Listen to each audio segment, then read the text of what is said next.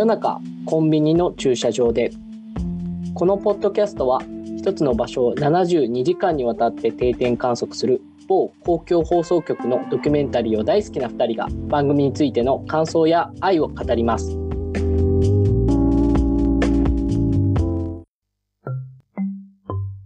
原宿100円ショップ春めく日々に。ということで今回はですね、もうその名の通り原宿の100円ショップに密着した回になっています。原宿のあの竹下通り沿いにあるこの100円ショップのダイソーが舞台なんですけれども、当然その原宿こう若者の街って言ったところで、そういったのをターゲットにコスメとかそういう雑貨って言ったところも多く取り寄せている100円ショップになっています。で、また、あの、これ春休みみたいな期間のところで、こう、新生活っていうところに向けていろいろ買いに来ている方々もたくさんいらっしゃった、そんな3日間になっています。では、山口さんいかがでしたでしょうか？なんか、改めてなんですけど、はい。100円ショップって便利なんだなって思いましたね。いや、そう。まあ、めちゃめちゃ便利だなっていうのは思いますね。うん、そう。なんか、何でもあるじゃないですか。はい。あの、今回もその、いろんなものを買ってる人がいて、うん、まあ、原宿っていうその土地柄、こうファッション系みたいなもの、手芸用品買う人もいれば、うんうん、なんかこう、インスタ映えする、なんかピクニック用の買い物をしてるみたいな人もいれば、うん、あとなんかこう、来日の旅に来るメキシコ人はなぜか鯉のぼりを買ってたりとか、なんか、あと本当に日用品買いに来てる人がいたりとか、うん、なんか本当に何でもあるのが100円ショップなんだなっていうのを改めて思ったのと同時に、こう、100円ショップは何でもあるし、そのもの自体はどこでも大体一緒なんだけど、うんうん、だからこそなんか場所の個性ってめっちゃ出るなと思って見てましたね。ああ。今回だともうまさにその原宿感っていうのが出てたよなっていうところですよね。そうですね。うん。いや、本当に、ななんて言うんだろう。100円ショップって、なんか本当に、何ですか、こう、僕らの世代というかなんかこう、平成ってすごく根付いた文化じゃないですか。文化というかビジネスというか。はいうん、で、この100円で買えるその気軽さと、さっき山口さんが言った通り、そのいろんなものが置いてあるっていうことで、なんかこう100円ショップに行けばこう解決するみたいなところがあって、とりあえずみんなこぞっていくみたいな、そういうなんかこう文化っていうのが、まあ、文化というか習慣というか、そういうのがすごい根付いてる中で、で、今回その中でも原宿っていうところで言えば、まあ、それこそその、なんか高校生とかが、なんかこう、ピクニックをするっていうことで、なんかこう、備品みたいな買ったりとか、あとはあの、こう、推し活ですよね。推しの活動のために、こう、ペンライトとか、うん、あと、うちわとかをこう手作りするっていうところで、そこでなんかこう、手芸とか、そういうちっちゃいものを買ったりして自分で DIY で作るためのこう素材選びみたいなところで結構その原宿がすごくまあフューチャーされてたなと思って。なんで、なんか今回ってなんか結構いろんな要素入ってたじゃないですか。そうですね。原宿っていうその若者文化の今っていうのもあるし、うん、逆に言うとここがその春っていうことで、この新生活に向けてなんかこう買い物に来てた人っていうのもいたし、でそれがその100円ショップっていうさっき言った通り、こう平成を彩るというか、こう平成を象徴するようなビジネスショップでまだまだこんなに元気にというか、この十分な品揃えでやっているっていうこの100円ショップの今の状況。っていう、なんかこう、いろんな、なんか、見方がすごいあって、割と結構なんか渋滞していたというか、うん、あの、なのになんかうまくそれがマッチングしてた回っていうところで、うん、ななんですかね、もうこう企画段階でなんか全て練り上げられたかのような、まあ、多分今回その編集も含めてなんか結構そういう部分をすごい意識してるんじゃないかなっていうぐらい、な、何かそのいろいろな層の、そのまんべんなく撮ってるなっていう感じってありましたよね、なんか。まあ、これポイントとしては100円ショップに密着してるんだけど、うん。何買ってるか聞いてないってことなんですよね。ああ、なるほど。はいはい。これ厳密あんま聞いてないじゃないですか。基本的にその、ドキュメント72時間ってお店密着した時って、な、何買ってるんですかみたいな。それ別に72時間じゃなくても定番じゃないですか。お店密着したら何買ってるか聞くなんて。うん。でもその当たり前を実はこれやってなくて、うん。例えばその、なんかお父さんと子供が来てたら、そのお父さんが子供に対してキャラ弁を作ってるみたいな写真は出るんだけど、うん実際その人たちが何を買ってたかっていうのは紹介しないみたいな。うん。ででも全部かなりそうなんですよ、多くが。そうですね。そこがすごい、うんうん、特徴的だったなと思ってますね。それって多分なんかその、あれですよね、なんか、む無目的に来てる人も100円ショップって結構含まれてるよなって、そっちの方もありそうですよね。いや、ありますね。うん。なんか単純に何買いに来たんですかって聞いてるかもしれないけど、聞いても結局、いや、特にみたいな答えてる人も、実際結構いたんじゃないか。だからこそこううん何買ってるかあえて、その、そこがフューチャーされてない番組の中でっていうところは、かなりありますよね。なんか、それもそうだし、あとはその編集上、取捨選択として、うんそれじゃなくてその人にフォーカスしたっていうのがあると思うんですよね。うんうんうん。で、それはやっぱさっき本田さんが言ったみたいに、こう、原宿ってやっぱり属性が渋滞してるから、うん。結構今の原宿ってかなり渋滞してると思っていて、昔はそれこそ若者の街みたいなイメージで、まあいろいろこう、ファッションみたいなところがあれだったんだけども、今はその外国人もいれば、そのいわゆる昔からいる、その原宿可愛いみたいな人もいるし、そうじゃなくてそれがこうどんどん派生していって、ゴシック系、ゴスロリ系もいれば、いわゆる地雷系みたいのもいればみたいな。で、うんそれ、もう昔原宿に来てた親子がいて、みたいな。うん。とはいえ普通に周りで働いてる人もいて、みたいなうんう。んうん。もうかなり渋滞してるから、そっちに割り切ったっていう見方もできると思うんですよね。うん。だからその、親も一緒に来るとか、そういうのもかなりフィーチャーされてましたよね。あの、うん、そうですね。つまりその原宿が、そその1970年ぐらいから、まあ、若者の街として盛り上がってみたいな、わわざわざそういうテロップも入って、はいはい。で、うんそこで若い時に通ってた人が、今は大人になって子供が生まれて子供と一緒に来てるみたいな。原宿ってそんな街になってるんですよっていうのが、だからなんかこれすごいこうやっぱアーカイブとしては非常に優秀というか、うん、今の2023年現在での原宿っていうのを、まあ、かなりしっかりいろんな人、いろんな属性の人を、あの、しっかりこの短いこの30分の中に入れ込んで、取捨選択して入れ込んでるなっていうのがすごいあって、うん。だからこそ、なんかそういうこう海外の人もいるとかっていうところが、あなんかこう、またやっぱりこうインバウンドって始まってきてるんだなとかっていうのも思うし、あの、なんか本当に、で、で、しかも時期的には新生活みたいなところで、それを原宿にすごく夢を持ってやってきた人たち、上京してきた人たちっていうところも、こう入り込んでいくっていうところがあって、あの、それをこう100円ショップ、原宿の中でもその100円ショップを選ぶっていうところが、おなるほど、そこに目をつけたのかっていうところが結構あったなと思うんですよね。うん。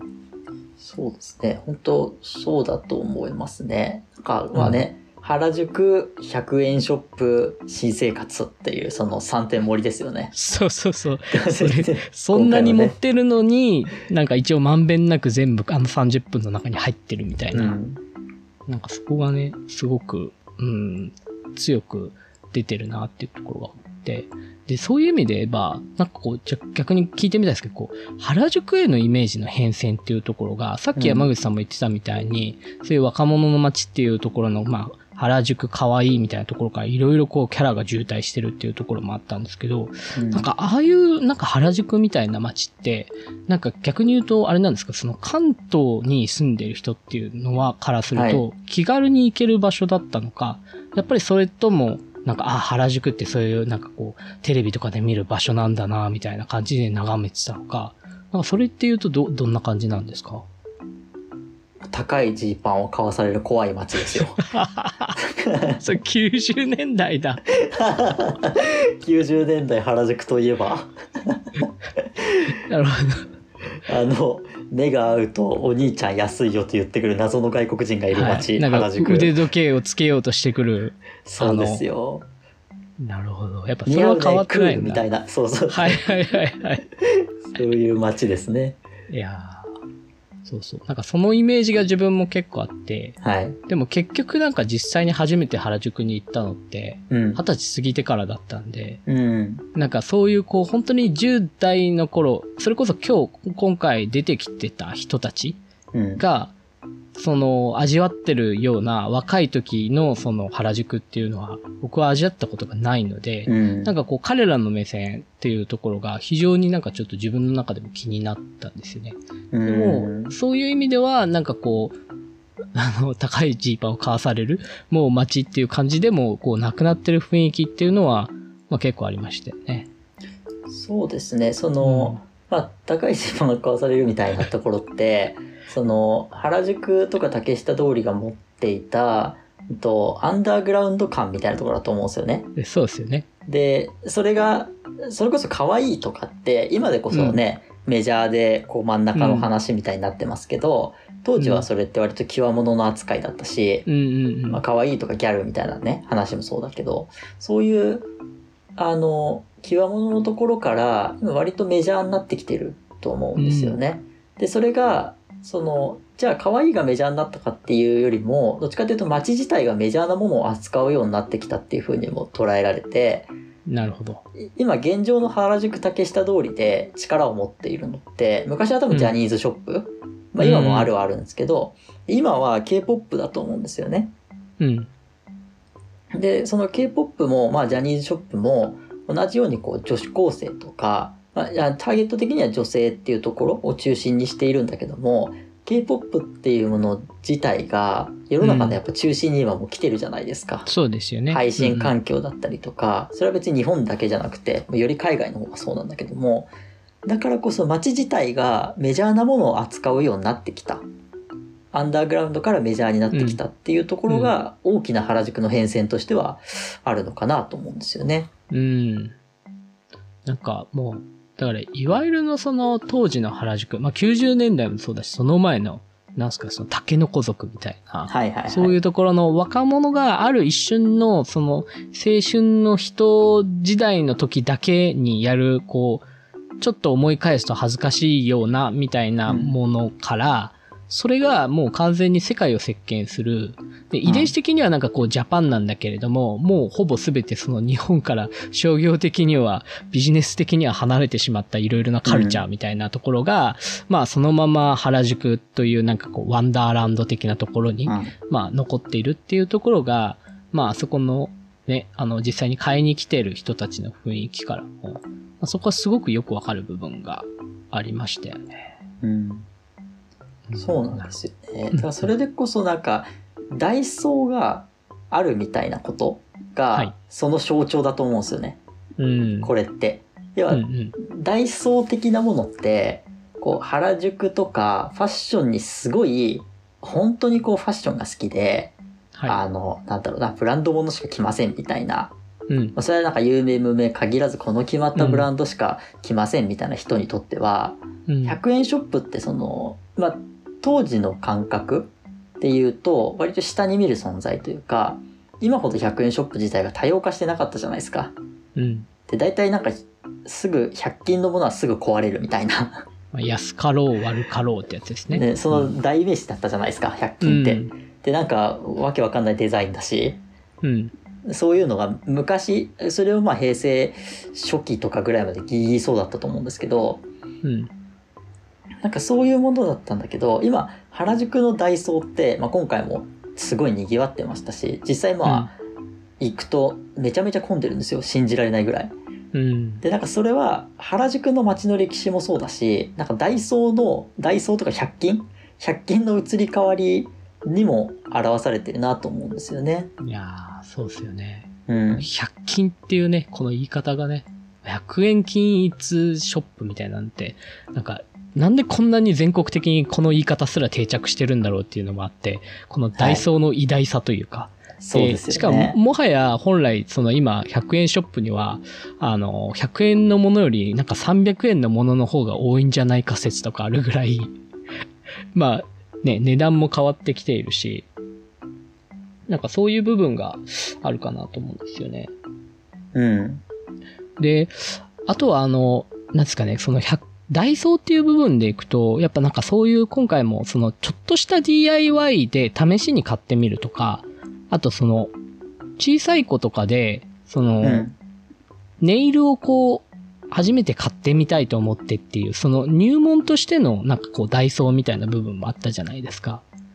で、そこもやっぱりすごくこう、原宿っていう文化と、はい、うまく密着して機能してるなと思っていて、つまりその本当に原宿に来て、とはいえなんかこう、ゴリゴリの、わかんないですけど、こう、ファンシーショップとか、まああの、化粧品店とか、そういったところに行って高いものを買うっていうところは、うん、まあちょっとやっぱりそのハードルがあるなっていう方に対して、入門としてのその100円均一でちょっと試してみるっていうですかね。なんか、そういった部分って、あの、結構、こう、今回のダイソーの部分見ていて、なんか、こううまく機能しているなと思って、だからメインターゲットがその本当に年齢が幅広いんですよね。うん、なんか実際に親と来てるかもしれないけど、本当にちっちゃい子から、あの、なんかこれが買いたくてっていうことができる、その、その、まあ、消費欲を満たすという言い方をするとちょっと変な言い方になるんですけど、うん、でもやっぱりこれを買ってこうやってみたいっていうところの入門にすごいなるっていうのがあって、なんか結構その自分自身のそのちっちゃい時の思い出とかなんかすごい蘇ってきましたよね。なんかこう、子供の時、ああ、100均で折り紙買ったなとか、うん、なんかそういうそのダイソーの持つこれまでのその歴史みたいなものをすごい感じてしまって、やっぱそのなんかこう、文化祭の買い出しでダイソー行くとかってなんかこう、なんか青春の1ページじゃないですか。はいはいはい。なんか、なんか、うん、あ、あ、あの時すごいお世話になったなっていうのが、なんか一番最初の高校生の子たちのなんかピクニックのために買い出して、はいはい、あのみんなで割ると安いし、割りやすい、うん、割り勘しやすいじゃないですかっていうのも、あ、なんか自分の高校時代とかをすごい思い出して、わーってなるし。あとやっぱその今回新生活のためにっていうので、ちょっとした日用品とかを買うっていう人も実際に原宿とは来ていたと思うんですけど、はい、なんかそういうのも、あ、なんかこう、新生活で、なんかこう、いろいろ買いためるといえばダイソーだよねっていうのもあるじゃないですか。うん。なんかこう、わかんないですけど、こう、タオルをかける物干し竿みたいなのを買うとか、なんかこう、絶妙などこに売ってるのかわからない、そうだ、ダイソーに行こうみたいな。なんか、そこの、なんかダイソーの持つオールマイティーさみたいなのと、その新生活の、なんかワクワク感っていうところの、なんか記憶の結びつきっていうのもあって、うん、なんかここもなんかやっぱエモーショナルだなって思って、そう100円ショップだけど、だからこそなんか蘇るエモーショナルみたいなのが、すごい今回現れてたなっていうのはありますね。ね、こう、身近にありますからね。大体、その、別に東京だけじゃなくて地方にもあるじゃないですか100円均一って、別にそれはダイソーなのかキャンドゥなのかセリアなのかみたいな。どれかしらはあるじゃないですか。なんかそれがねこうなんていうかこうホームセンターよりも手の届きやすい、うん、なんか何でも屋さんみたいな感じなんですよね。まあそうですよね。うん、うん、なんか立ち位置としては。ホームセンターって結構ガチじゃないですか。はい、それこそ工具も本当に職人が使うプロのものが売ってるし、うん、今本田さん言ったみたいに本当入門編のもの、うん、まあ100円でいいか、だから100均でいいかなんですよね。うんうん、100均がいいっていうよりも100均でいいっていうので、それがすごい積み重なって今のビジネスになってると思うんですよね。そうですね。うん。別にそのタオル、それこそさっき引っ越しの買う時のタオルかけるのなんてそんな、あればいいものだから100均でいいっていう話ですし、うん。なんかそういうところの積み重ねで、で今回のその原宿100円ショップの話に紐付けて言うんだったら、やっぱりこう途中も出てきましたけど、今流行りというか、まあ世の中の流れ的に言われてる推し活ブームみたいな、はいはい。ことと多分大きく関係してると思うんですよね。うん。やっぱ自分で作る DIY みたいな話って、あの、昔からもちろんあるんですけど、それはその YouTube だったりとか、インスタだったりとか TikTok みたいなところで、作り方がこうシェアされて、こうやればうまく作れますよ。100均で作る推し活グッズみたいな、ね、とかが、こう広がることによって、それが多分作りやすくなってるんですよ。明らかに。うん。で、そうすると、あ、安くて自分も作れる。実際の既製品を買うと3000円ぐらいするんだけど、じゃあなんか500円くらいで作れるなら作ってみようかなみたいな DIY のハードルが下がったことによってそれをやる人が増えさらに推し活の街ジャニーズしかり K-POP しかりアイドルしかり推し活の街原宿。だからこそこんなに賑わってるっていうふうにも言えると思うんですよね。うん。だからそういうのがねもうナレッジがすごいシェアされてますもんね。だから。そうなんですよ、うん、だから僕も本当にこの間そのダイソーに原宿じゃないですけど行った時に、はい。やっぱその店のもうもう前で、その開けて、そのうちわに、なんかこう、は韓国のあのハングルの文字とかをこう、はいはいはい。ノリでつけてる高校生とかいましたもんね、本当あ、いに。ますいます。ね。だからもうそれがすごい、なんかあるあるになっていて、うん。もうどんどんそれで自分たちで作るっていうのが、本当多分それこそね、YouTube とか TikTok とかそういうのでシェアされてるから、うんなんかもう、ある意味なんかこう、ダイソーはね、そういったトレンドにも敏感に気づいてどんどん商品を補充していくというか、うんでしかもなんかそれであれば、なんかこう100円って、逆に言うとなんか、なんかもうこれも汚い話、なんか原価的には割とお得なんですよね。なんかちょっとしたなんかそのうちわとか紙のパックとかってなんか絶対100円以下じゃないですか、もう本当そうなん原価って。ですよね。うんそう。だから、その、本当に専門店に行くぐらいであれば、ダイソーでどうぞっていうのが、その、あらゆるジャンルで起きていて、うん。本当今回その手芸とかもそうじゃないですか。そうですね。なんかこう、街中ではなかなかこう見かけなくなってしまう、その手芸屋さんのお店とかの、うん。もう代わりになってたりとか、あとお菓子作りですよね。なんかいろんなところのちょっとやってみように、全部お答えしてくれるという、うん。この、やっぱりその、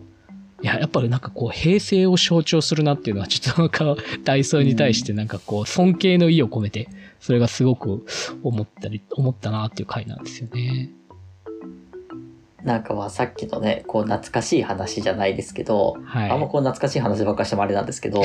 なんか、100均って、えっ、と、ある、ある時期はその最初に言ったみたいに、安かろう悪かろうで、そんななんかこう、大したものが売ってないからしょうがないから100均で買うみたいな感じだったんだけど、うんなんかある時から突然そのメディア含めて、うんなんか100均収納術みたいなのをやる人がやたら増えてきたんですよはいはいね。なんか、100均で買うべき何千みたいなやつですね。とか、あとその、収納、収納ママみたいな、カリスマママみたいな人が突然こうメディアに大量に出てきた時期があって、はい。で、その人たちがすごい100均グッズによって、それこそお掃除とかも含めてですけど、そうですね。主婦の味方100均みたいなイメージがすごい途中多分ついてくるんですよね。はい。で、それで多分100均って、こう実際にこう使うものが、使う人が現れて、実はこういいものがあるっていう価値の再発見がされて、で、うん今推し活になってるっていう大きい流れがあるような気がするんですよね。いや、本当そうですよね。ありましたよね。なんかこう、この下敷きは一見下敷きですが、タンスのなんかこう、仕切りに使えますみたいな。そうそうう。そうそうそう。あと、なんかあの、金網みたいな、何に使うのかわからない金網みたいのを買ってクリップで留めると棚ができますみたいな。あったあるじゃないですか。あった。なんかあと、なんだ、ブックエンドを組み合わせると何か、なんかね、小物入れができますみたいな。ありましたね。なんか、そうね、うんそういうことなんだと思うんですよね。うん。で、そのなんかダイソー側もなんかそれに追従して、なんかもはやそれ用の商品をこう作るっていう、こう、そそうなんですよ。こうが起きて、どんどんどんどん商品力が上がっていくっていう、うん。そういうのがこのね、このまあ10年ぐらいですよね。10年、15年ぐらいですごい起きた気がしていて。だからやっぱ、で、そういう、それ、そうすると絶対、こう、子供連れて行くわけじゃないですか。そうなんですよね。うん、今回もかなりありましたよね。こう、はいお子さんと一緒に来てっていうので。そうすると、100円だったらまあいいかっていうことで、そのお子さんにも、なんか、うんお子さんの、その子供ながらに子供にして、その、なんですかね、やっぱり、購買の選択をすることができる。これを買いたい。自分はこれをこうしたいんだっていうことを、こう決める場として今回も結構あったので、なんかそういう部分としても機能しているという、なんか、よくわかんないですね。なんか、ダイソーをこう褒めまくってばかりの回になっちゃってるんですけど。なんかでも、あれだと思うんですよね。こう、デパートになってると思うんですよね。なんか、い今の時代で言う、昔、百貨店っていう方が正しいかもしれないですけど、うーん。あの、いや、何でも、そこに行けば何でも揃うみたいな。はい。それはかつて多分百貨店がそうであった、100の課が揃う店なんで、百貨店がそうであった。だけども、今はその百貨店っていうと、ちょっと高いものが売ってる？はい。高くていいものが売ってる場所になっちゃったと思うんですよね。で、まあ、ブランド品もちろんね、ね当時からその、もあったんだけども、うん。よりそれがその、大衆化する、民衆化することによって、それで100均になったし、で、100均ってまあ、いろいろね、あるから、子供とか行ったら楽しいじゃないですか。うん、なんかあれもこれもそれも欲しくなるみたいな。うんうんうん。なんかそういうことがあるから、やっぱりこう、みんなね、親とかもやっぱ子供連れても安心していけるっていうのもあるし。そうですね。うん。そこと原宿という街との相性がだからすごいいいっていうことなんですよね。だから大きな資本や、こうブランドみたいなものではなく、このセンスとか感性、自分がこれがいいと思うものがいいという文化に支えられているお店がこうたくさんあるような街なので、だからそこの感覚値と、その別に安いからとかっていうことだけじゃなくて、いろいろなものが自分の感性で選び取ることができるっていう、そのダイソーの持つ魅力っていうところとの、その、やっぱりマッチングというか食い合わせがすごいいいからこそ、この原宿っていつ行っても、まあ人が多いっていうところは、ま、すごく感じられる回だったよなっていうところありますね。うん。だってこう、一見すると、わざわざ原宿に行ってダイソー行くってなるじゃないですか。いや、そうなんですよ。うん。なんかそこがこう、うまいとこだなと思うんですよね。うん。それって別にダイソーは目的地じゃないんですよ。推し活のための途中に寄るとか、夜のピクニックの途中に寄るとか、うん。なんか目的が、さっき言ったそのいろんなキャラがいるっていう話じゃないけど、目的が渋滞するエリア、原宿もそうだし、渋谷もそうだし、表参道とかあの辺全部ですけど、うん。目的が渋滞するエリアだからこそ何でも揃っている100均って、すごいテンポ力があるっていうこと。で、一見場所には似合わないんだけど、すごい綺麗にはまってるっていうことだと思うんですよいやそうですね。うん。だからそこを、なんていうか、すごくきっちりやった回だなって今回思うんですけど、はい。ちょっと一個だけこう苦言を呈するとすれば、ちょっと、まあもう2023年になってこう可愛い文化みたいなのが出た時に、キャリーパミュパミュの BGM 挿入してくるのはちょっとどうかと思うかな。いつ、ちょっと時代止まりすぎでしょっていう、さすがに。まあっていうね。あの、わかりやすくこう、おじいちゃんから見たら、あ、可愛い文化の象徴だな、みたいな感じの挿入をしてくるんで、あの、ちょっともう少し最近の、なんかこう、アドとか入れようよ、みたいにちょっと思ってしまったっていうのが。別に、あとも最近じゃないけどね。まあちょっと待って、私の、あの、まあ私の中ではもうだいぶ最近の、ねキャリーパミュパミュよりは最近のものをちょっと挿入してほしかったなっていうのはありますね。そうね。まあね、でもね、そこもね、なんかこう、それこそ K-POP とかね。うん、あまあそうまあね、ですね。いろいろね、うんそう選択肢はあるからね、そういうのはね、あると思うんですけどね。うん。多分なんかそこがある意味今のその若者文化原宿っていうところとなんか今回のそのなんかこう NHK みたいなところとの距離感みたいなところがそこに現れてる気がして、そうですねあの非常に、あの安心はしましたっはい。ていうところですかね。はい。はい。じゃあ今回は以上となります。はい。ありがとうございました。ありがとうございました。